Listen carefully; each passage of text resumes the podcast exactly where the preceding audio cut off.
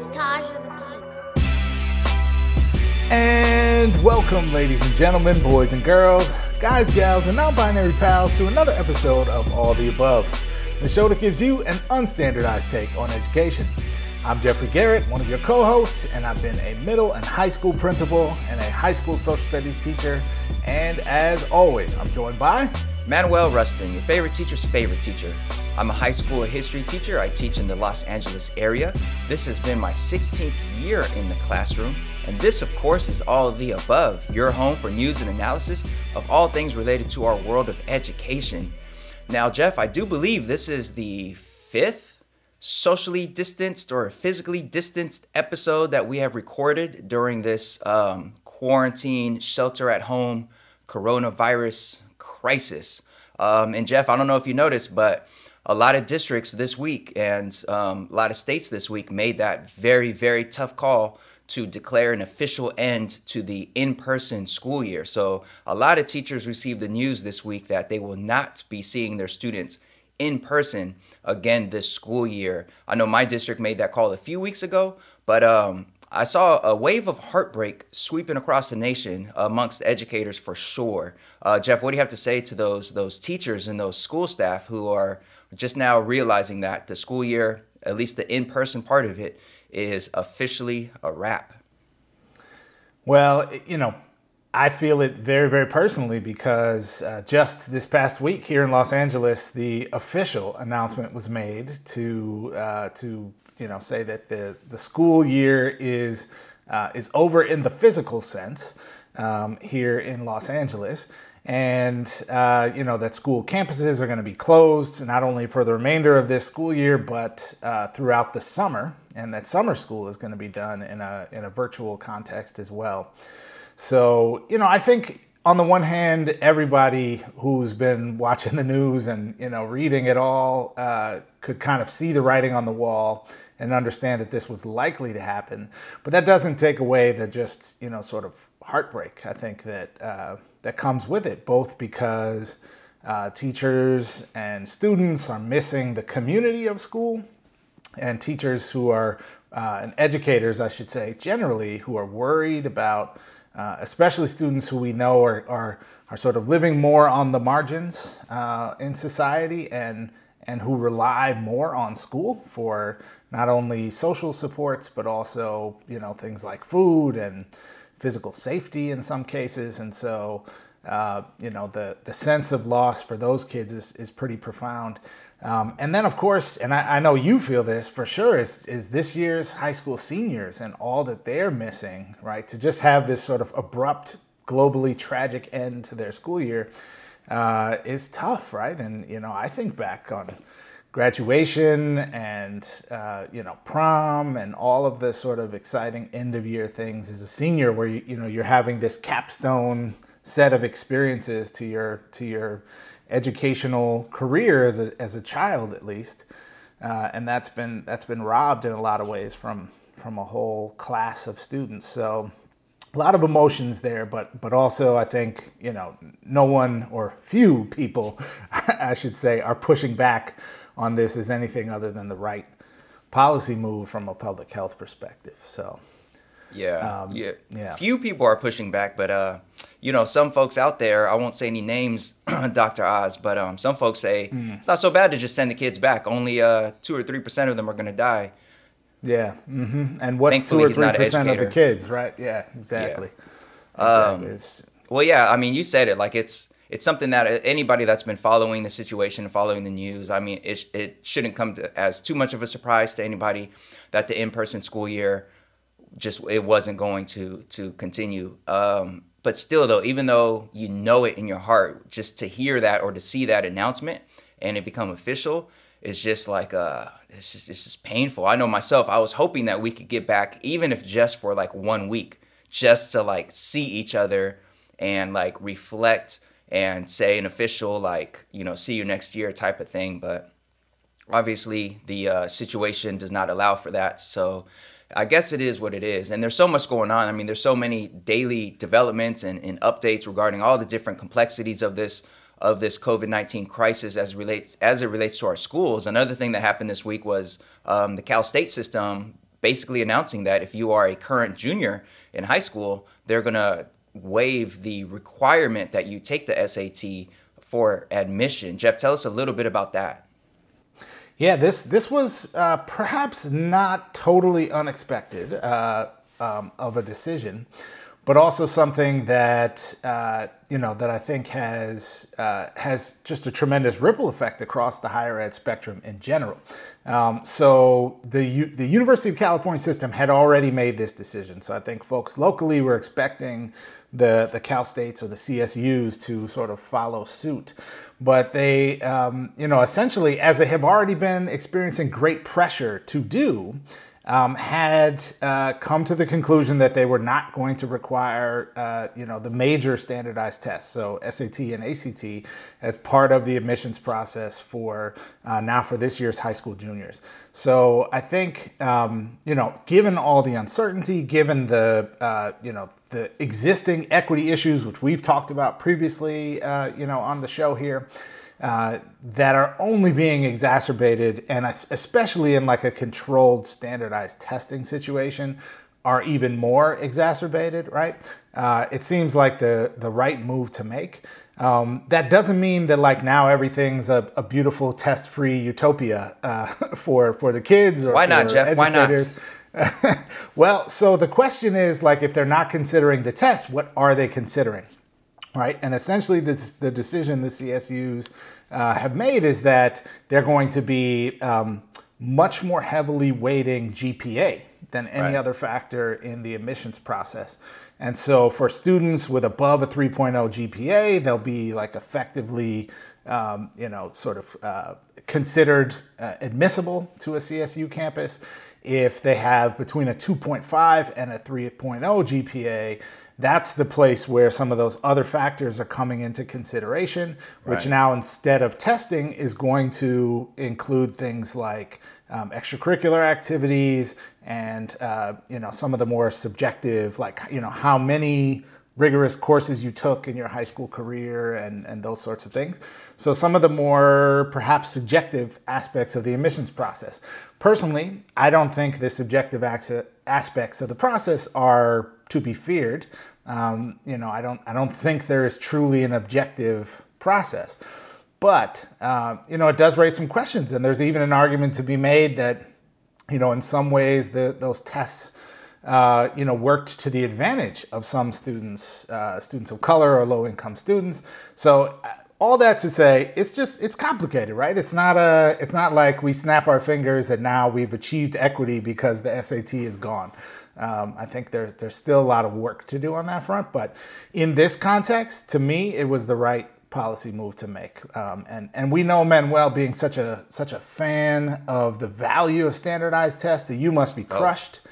at this time. So do you need some support? Can I can I offer like a, a virtual hug or something, man? Like what what do you need right now? Yeah, you're right. I'm I am totally crushed by the lack of standardized testing that we're going to have this year, both in terms of my students taking tests for our, our obviously the uh, state testing and SATs and all that. I'm just I'm just so heartbroken, Jeff. Um, but I will say, I do believe there's going to be a scramble amongst um, researchers and, and and doctoral candidates to put together research studies about this next wave of college um, freshmen who are coming in because I mean, if we go a year or two without these tests, and if the applicant applicant pool ends up still being relatively um, similar, especially thinking about the UC system and how uh, difficult it is to get into a UC, if they go without the SATs for a year or two, let's say, and their applicant pool is still just as competitive and talented and great as it was prior to the tests, maybe we will see that um, we didn't need these tests in the first place. I know you are as a former uh, admissions person, your person yourself, I know you see a lot of value in these tests in terms of um, helping to decipher um, college readiness and make those difficult choices, like you said about um, those those students who maybe are GPA wise, um, you know, uh, at a certain level, and, and it's kind of hard to to separate the ones who are most ready for college from the ones who are not. But um, I think this is a moment where we will be able to look back and say, hey, look, we actually did need those tests or in my um, prediction, my opinion, we didn't need them after all. So I guess we'll see in a couple years what the research says about this era of high school juniors and seniors as they progress on to college. Yeah, yeah it's a fascinating, like real world experiment, right? Um, so I'm I'm very interested to see, you know, with a yeah. little bit of historical perspective, a few years from now, like what what we learn from this. Yeah. All right, Jeff. Well, all right. So there's a lot going on, and obviously we've had a, a weekly series of COVID 19 um, as it relates to education episodes, and we already looked at or um, whether or not the school year should go on at all. We had an episode looking at what to do about grades. We had an episode looking at um, teaching math from home and the struggle for parents to try to keep their students learning math and progressing in math, even though they're learning from home. And last week we had an episode about AP testing for this year and how the College Board has altered the AP test to try to still get the AP exams completed, even though schools are, are relatively out of session around the whole world. So this week, Jeff, what are we going to look at? Yeah, so man, well, I'm I'm real excited uh, about today's episode. We have on um, just a, a, powerful voice in education. It's someone who uh, who I think many folks in our audience may have heard from or even uh, read some of his books, and uh, that is uh, Principal Kafele.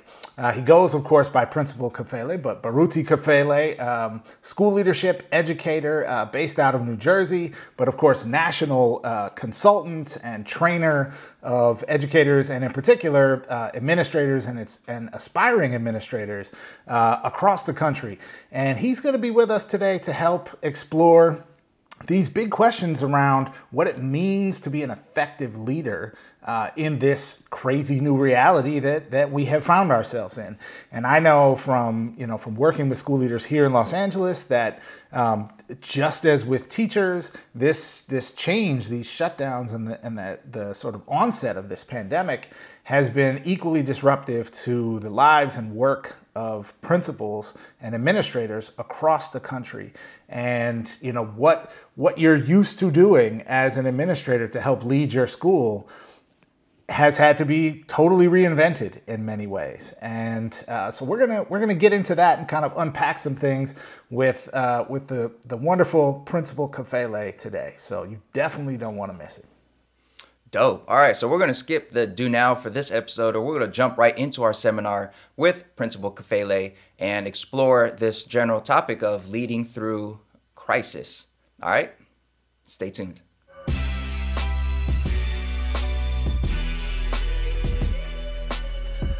All right, folks, welcome to today's seminar. And as we just mentioned, we have with us uh, just an incredible guest, someone we're really excited to bring uh, to the show and to our All the Above audience to talk with us about just a, a fascinating issue right now, which is in this world where we've had to reinvent school all of a sudden you know, what does effective school leadership look like, um, and what what is happening around the country that um, that folks might really need to know about in terms of what it's what it's taking for principals and school leaders to be effective during this very challenging time.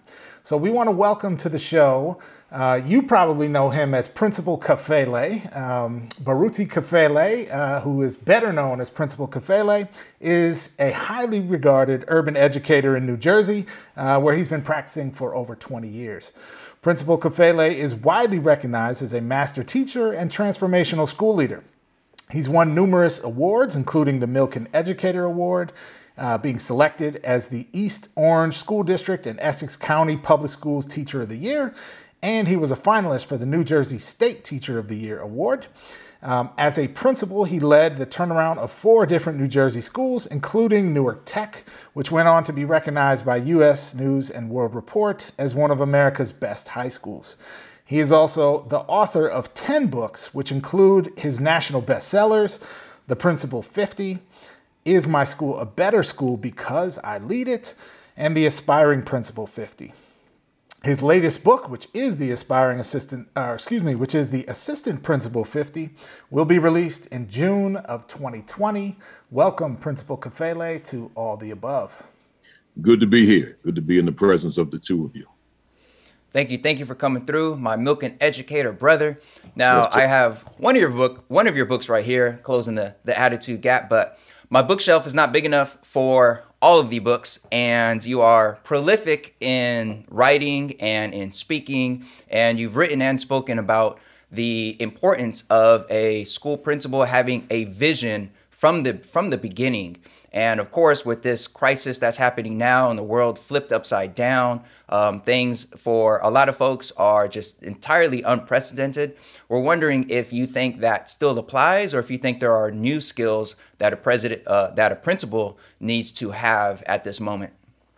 Yeah, that you know that vision is is critical, and I you know I'm looking at the principalship from afar in most cases because I haven't done it since 2011 but but there's there's something advantageous about that where it allows me to kind of look at them see what they're doing analyze what they're doing see the differences in what they do because so many so, so many of them do lead differently including myself.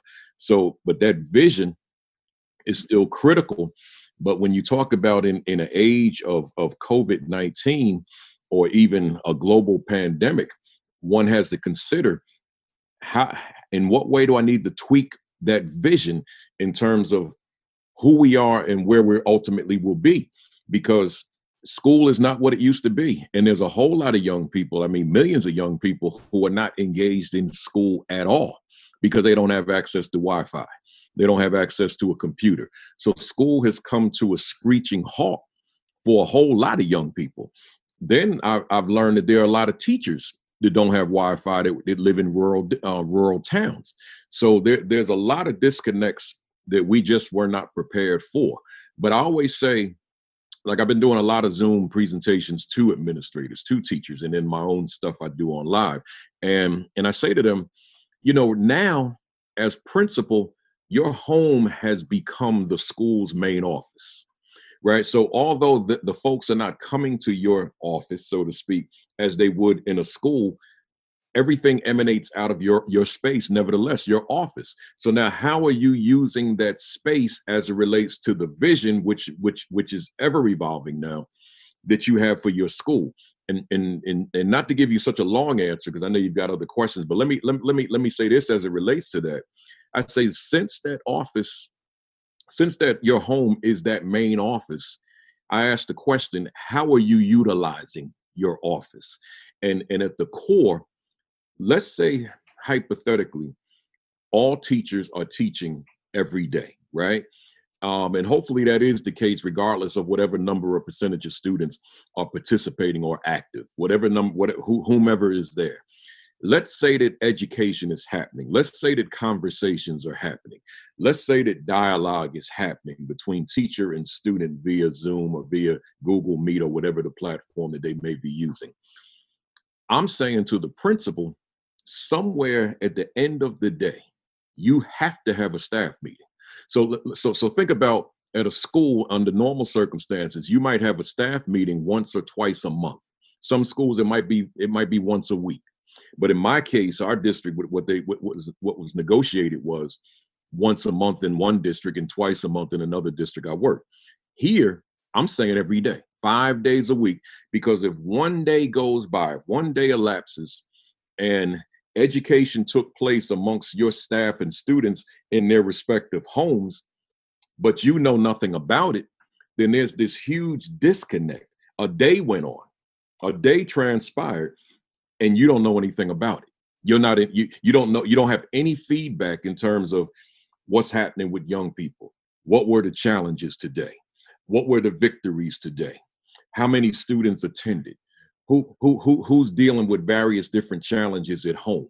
right different trials different tribulations that you may be able to share so that we can we can brainstorm and figure out how we can collectively help that child help that family given the challenges mom out of work um, and the various other challenges that one may face at home, right? So that vision may not be the traditional vision that that principal has for a school under normal circumstances. It might be the vision of how do we function through COVID 19 so that on the other side of it, we're ready to pick up from where we left off.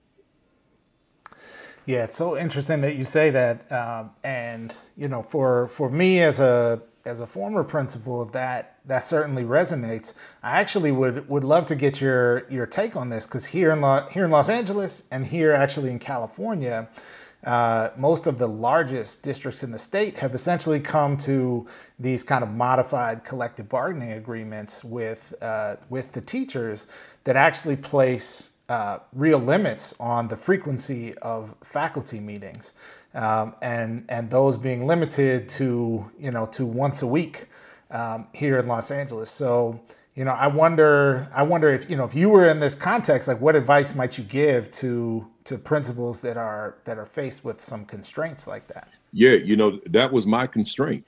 Um, I was in a district for several years where I had access to my entire staff once per month. Now, the staff probably loved that because you know I don't. I, I've, I'm I'm yet to meet that teacher that loves being in a staff meeting, unless it's somebody that's a real supporter of of of Kafele so I so I like being in that environment, hearing the things he says that he engages us in that type of thing. But that's that's that's a minority on the staff. Uh, staff meeting at the end of a long day is not something that one typically looks up to, looks looks forward to. So a staff meeting contractually, I had 90 minutes maximum time.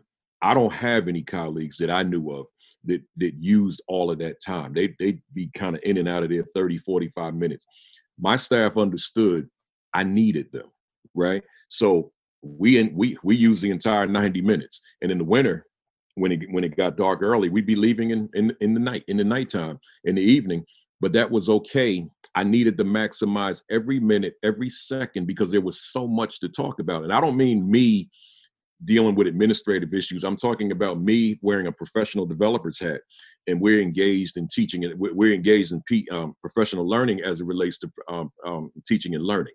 So that's the kind of PD that I led because um, uh, staff meetings that I led because when email and the internet came on the scene, and that was that was like right 1998 99 like right when i started here it is I got this new medium called internet and email. So now I, I had the wherewithal to say, I don't have to use a staff meeting to deal with the administrative aspects that leadership typically deals with in a staff meeting because of this great invention called the internet.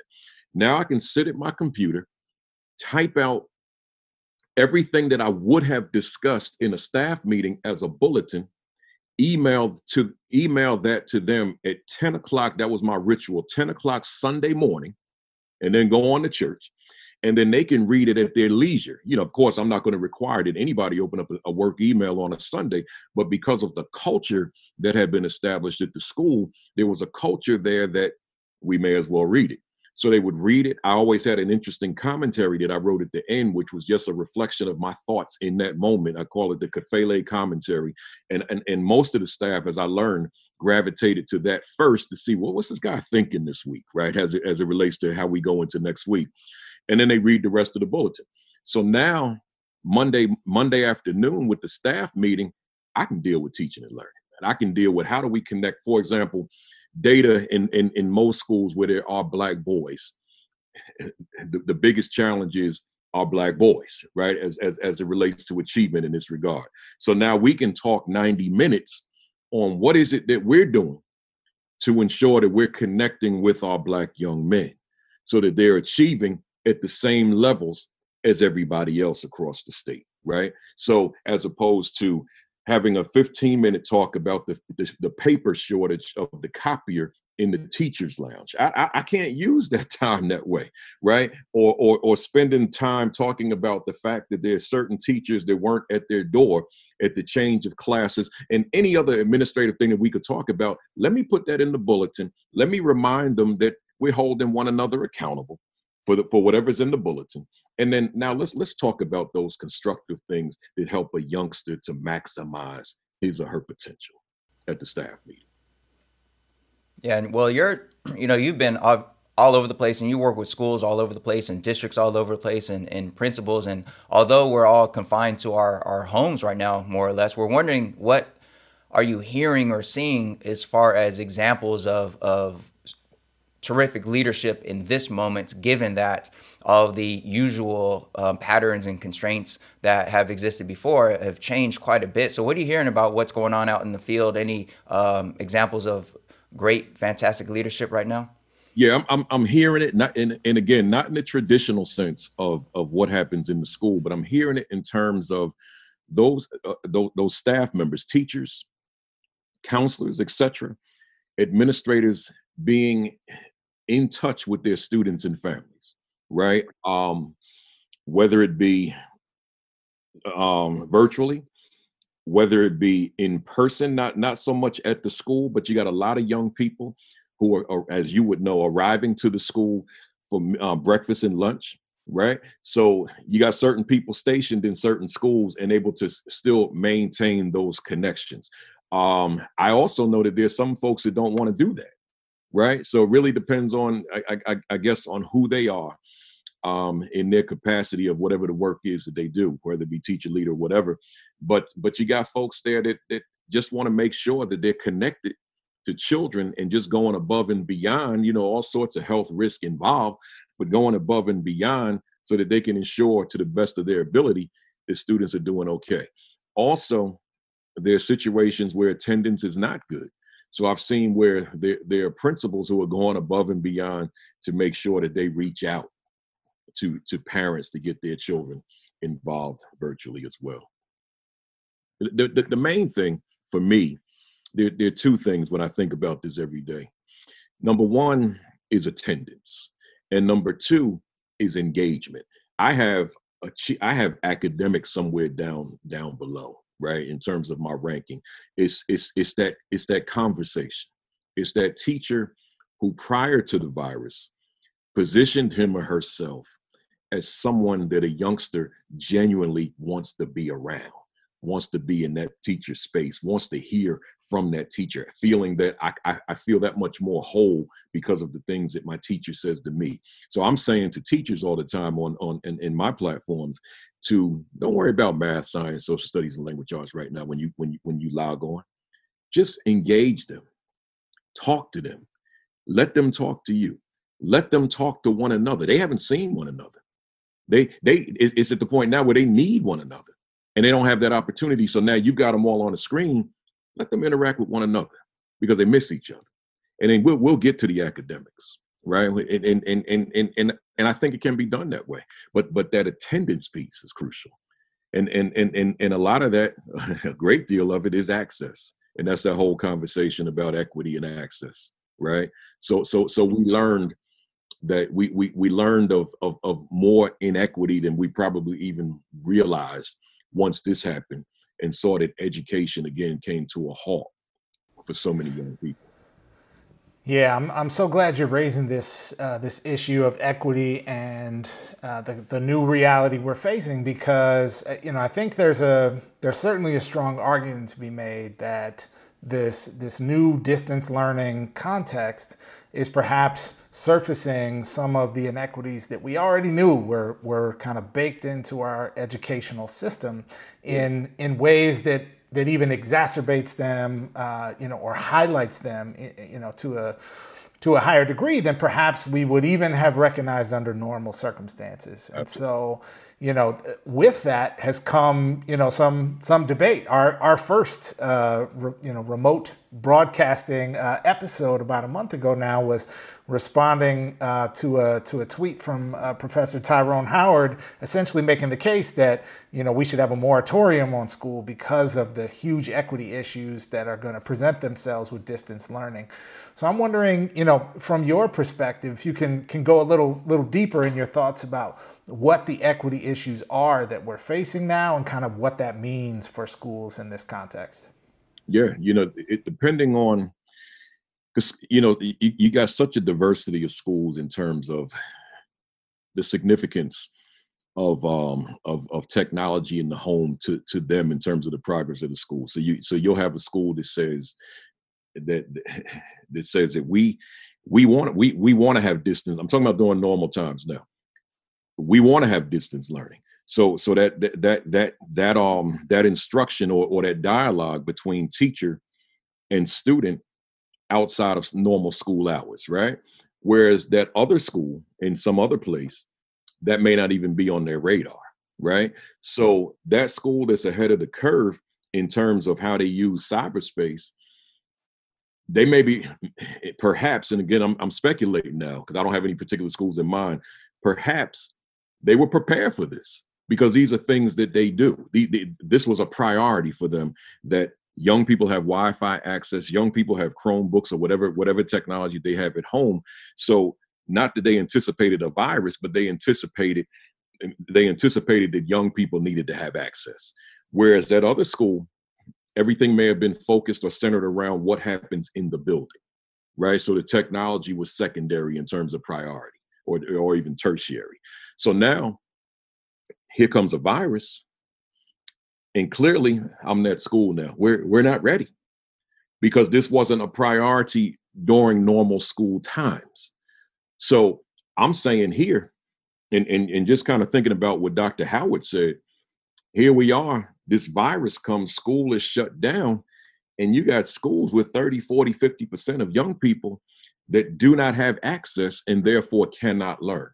I don't know that I would go as far as a moratorium um, because a lot of those schools that where, where, where, where there's where there's this disparity and there's a lot of young people that do not have that access but there are a lot of young people of color that do have access right? And i don't want to necessarily deprive them all. I, I get the fact that some of them are not going to not going to have the access during this period.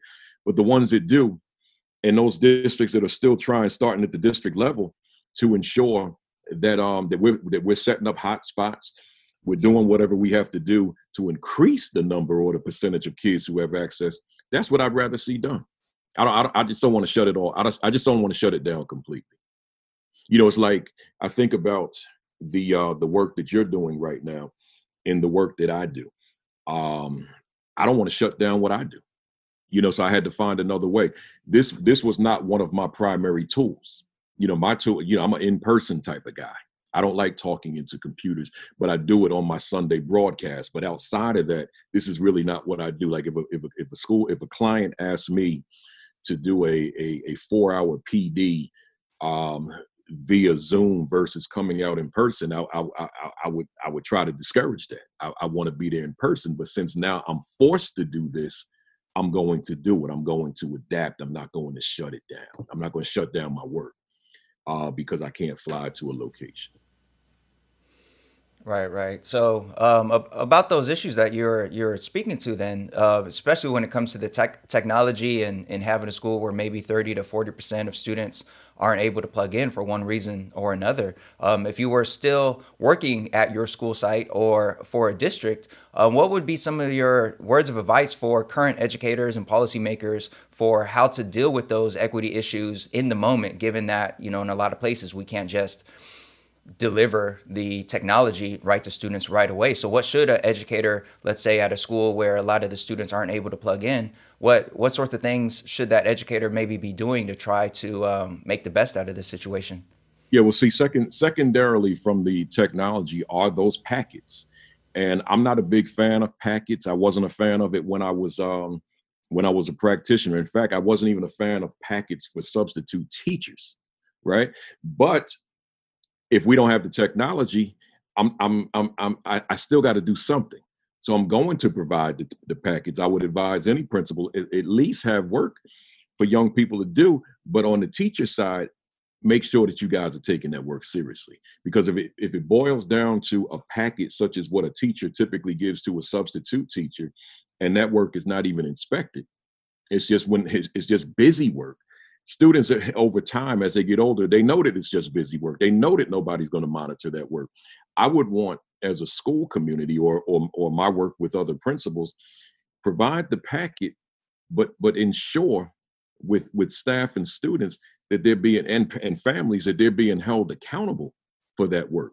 Make sure that that's quality work. Make sure that that's work that's helping them to grow helping them to learn as opposed to just keeping them busy for an hour and then and then and then for the other 23 hours they're doing whatever they're doing at home now uh, principal Kafele, your your next book uh, as i understand is going to be focusing on uh, the the sort of work of assistant principals. Yeah. And uh, as, as a former assistant principal, um, you know, myself, uh, that is, and as someone who works with assistant principals now as well, um, you know, I'm, I'm excited to see what, uh, what you have coming. But I'm also wondering if you can perhaps share with us some of your thoughts now about, you know, in in this world uh, where school is happening uh, remotely, um, and where so much of what the kind of perhaps typical work of an assistant principal would be is now work that at least can't happen in the same way. Uh, you know, what are what are some ways in which the work of assistant principals might be particularly important in this context, or ways in which assistant principals might need to, you know, perhaps modify what they're doing to to be the impactful leaders that that our schools need them to be. Yeah, you know, it's it's interesting. Um, see, the, the assistant principalship has has somewhere along the way evolved into my my passion, my, my passion. All the work I do, I think that that's the most um, the, the most important for me personally right now because as i always say the assistant principalship is the most misunderstood and underutilized position in education and you see it you, you, you see the manifestation of it so many different kind of kind of kind of ways that the assistant principal is being utilized across america I'm, I'm in i'm in hundreds of schools and i get to see it but at the core of their work is is is in so many cases, probably 95% of the cases, is disciplinary. So they're they're they're they're in a school where there's a lot of disciplinary issues, which means that there's a lot of climate culture issues. Discipline is the is just the manifestation of a of a climate and culture that needs attention. But where that school exists, then you find this assistant principal or assistant principals, depending on what their their their functions are in that capacity, they're, they're, they're reading referrals all day and they're acting upon referrals all, all, day. So now here's this assistant principal who's this dean of discipline, and this is what they do from eight to three or whatever the school hours it may be. Now, if that person does not evaluate staff, then fine, let it rip, right? But still pay attention to the climate and culture. But if that person evaluates teachers, let's say that let's say it's a small school small elementary school of, of two administrators one principal one assistant principal and they split it up 50-50 well if that assistant principal evaluates half of that staff and that person spends the bulk of their day disciplining students if there's two three four five lunch periods then supervising a cafeteria during those lunch periods if they're if if, if they're unloading buses including late buses then spending half a first period if they're prepping to load buses after school before the students dismissed and then part of the last period. So they're spending all this time supervising cafeteria, bus duty, and then doing discipline work. What about those teachers that need him or her academically as far as the instructional leadership component?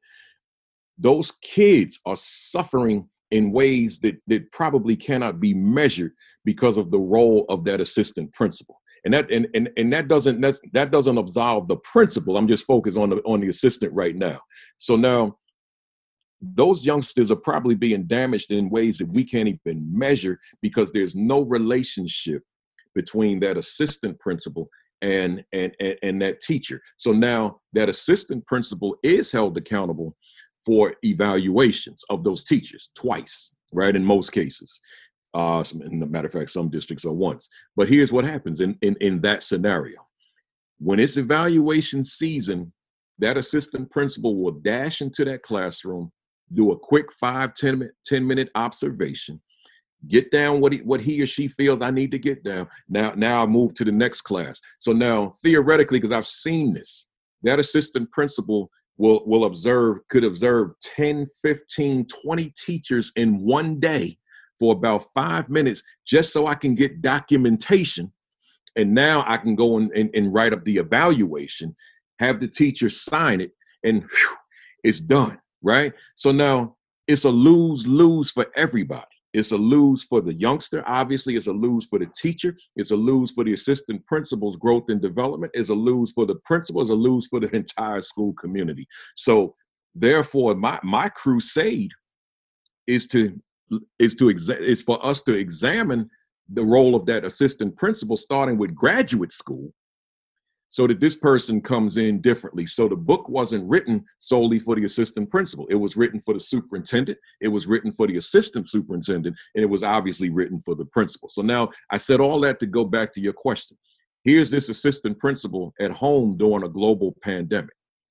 I can't tell you the number of assistant principals who have responded to posts I've written as it relates to this global pandemic who say to me, uh, uh, uh, in an educational context, who will say to me, Principal Kafele, I'm really not doing anything.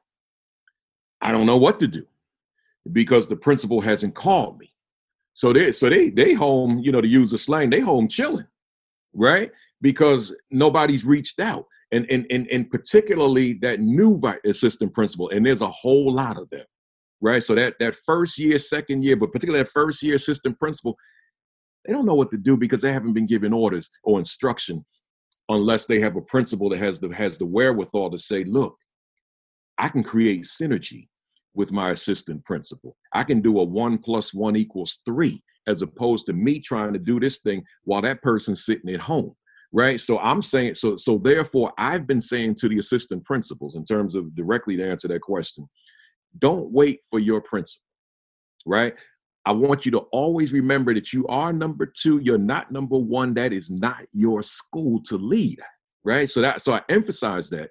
But don't wait for your principal. Reach out to your principal and either ask your principal, where do you find where, where do you see where, where, where do you see the best fit for me right now in this pandemic? Or say to the principal, I've got some ideas I'd like to run past you and see what you think that I'd like to do as it relates to continuing to move our school forward, even though all of us are at home practicing social distancing. All right, now, um, Principal Kafele, again, thank you for taking the time out to join us remotely and be on our show remotely. Now, we, you've been public about your own battle with COVID 19. We're wondering if you could share with us a little bit about what that experience was like and how you're doing now.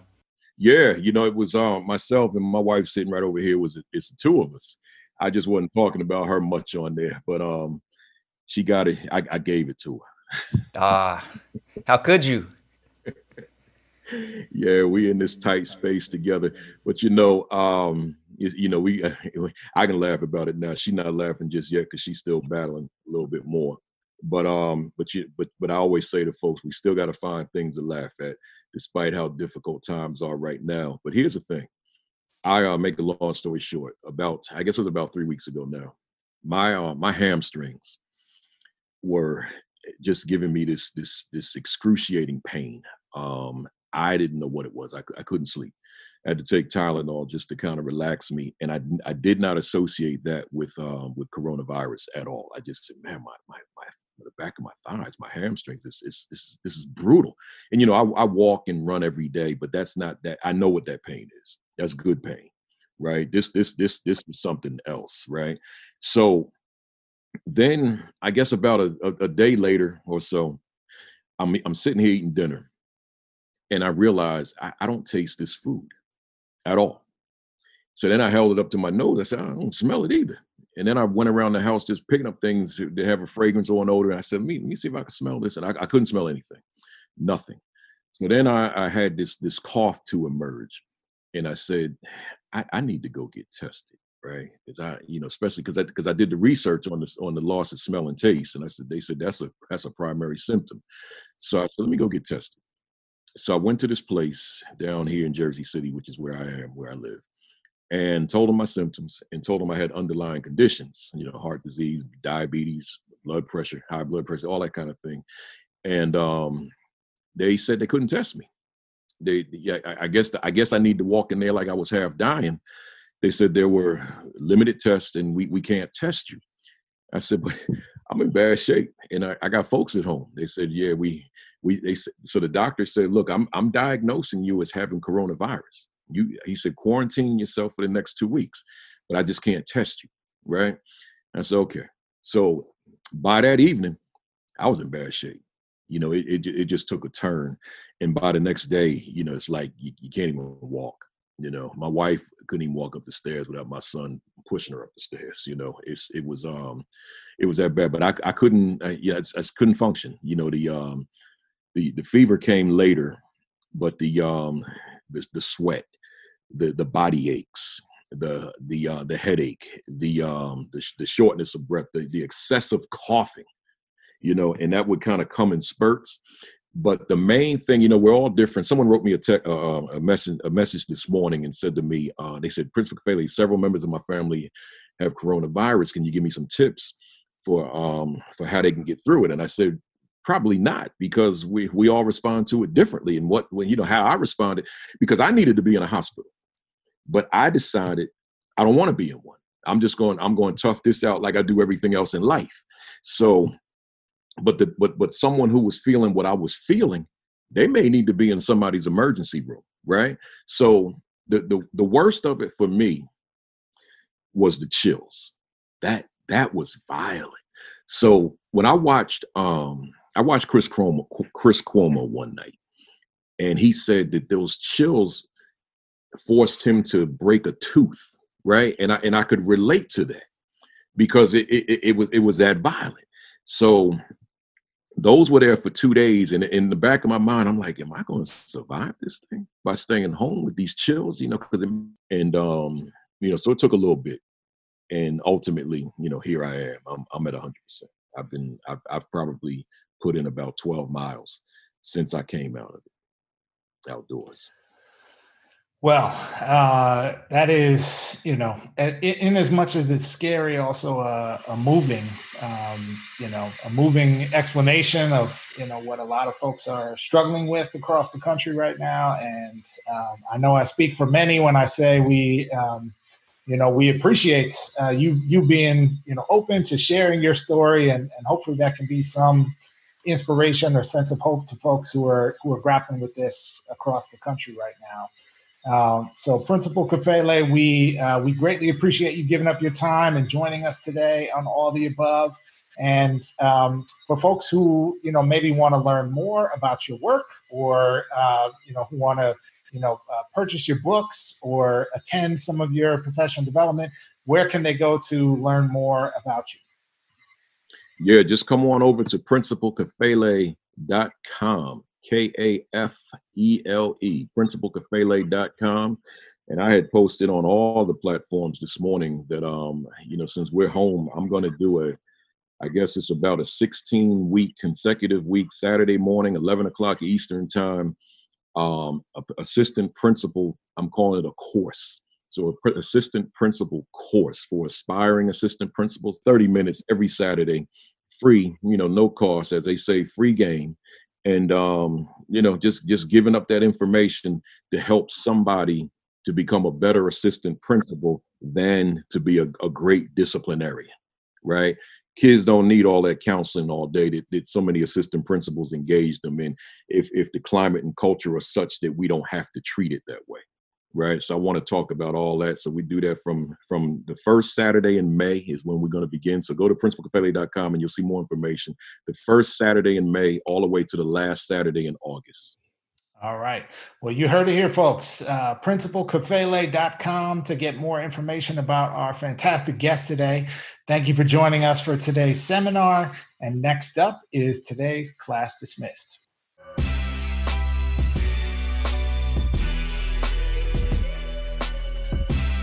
All right, folks, now it's time for Class Dismissed, where we like to give a shout out to folks doing excellent things in the world of education.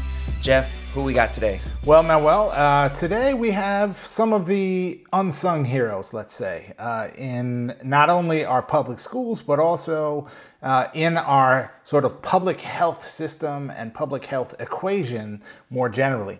And I think, uh, you know, these folks are on the very front lines of serving the needs of students across the country. And as we have moved into this, of course, global pandemic that we're experiencing, their importance uh, is also being felt not only by the school community directly, but by the larger medical community.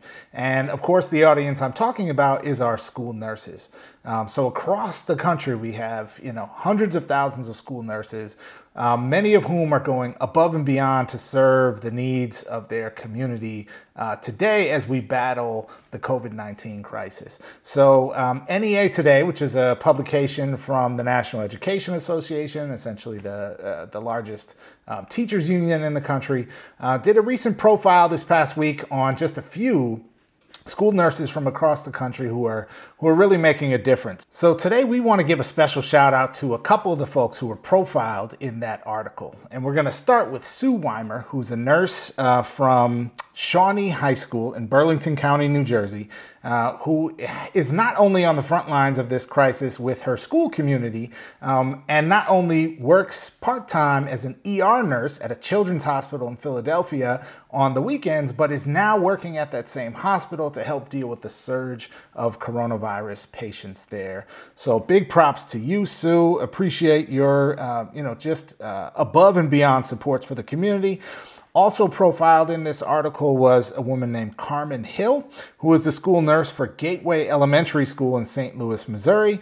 Um, and she has been spending her days reaching out to all 600 of the families in her school, helping to make sure that students and families have what they need and are feeling seen and supported during this time. Um, and of course, like in many schools across the country, lots of the families of students at her school are struggling with medical issues already, right? With asthma and other uh, medical conditions that require chronic care.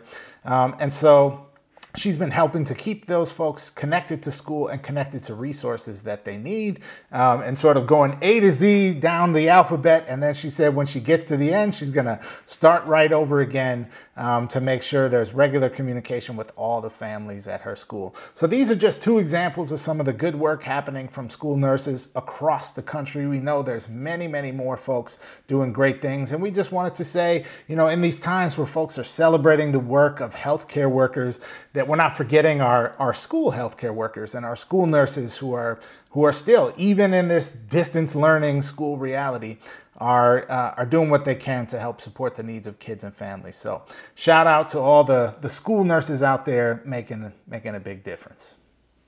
Absolutely. That's dope. All right, folks, this is the end of this episode. And as we reminded you last episode, if you're new to our show, we have tons of content, tons of other topics that we've been addressing since well before this COVID 19 crisis. So if you enjoy what you're hearing or what you're watching, do consider going over to our website, aotashow.com, and digging through those crates and seeing, seeing all the other topics that we've addressed and all the other dope guests that we've had on our show. All right, so thank you for tuning in this week, and we will catch you next time.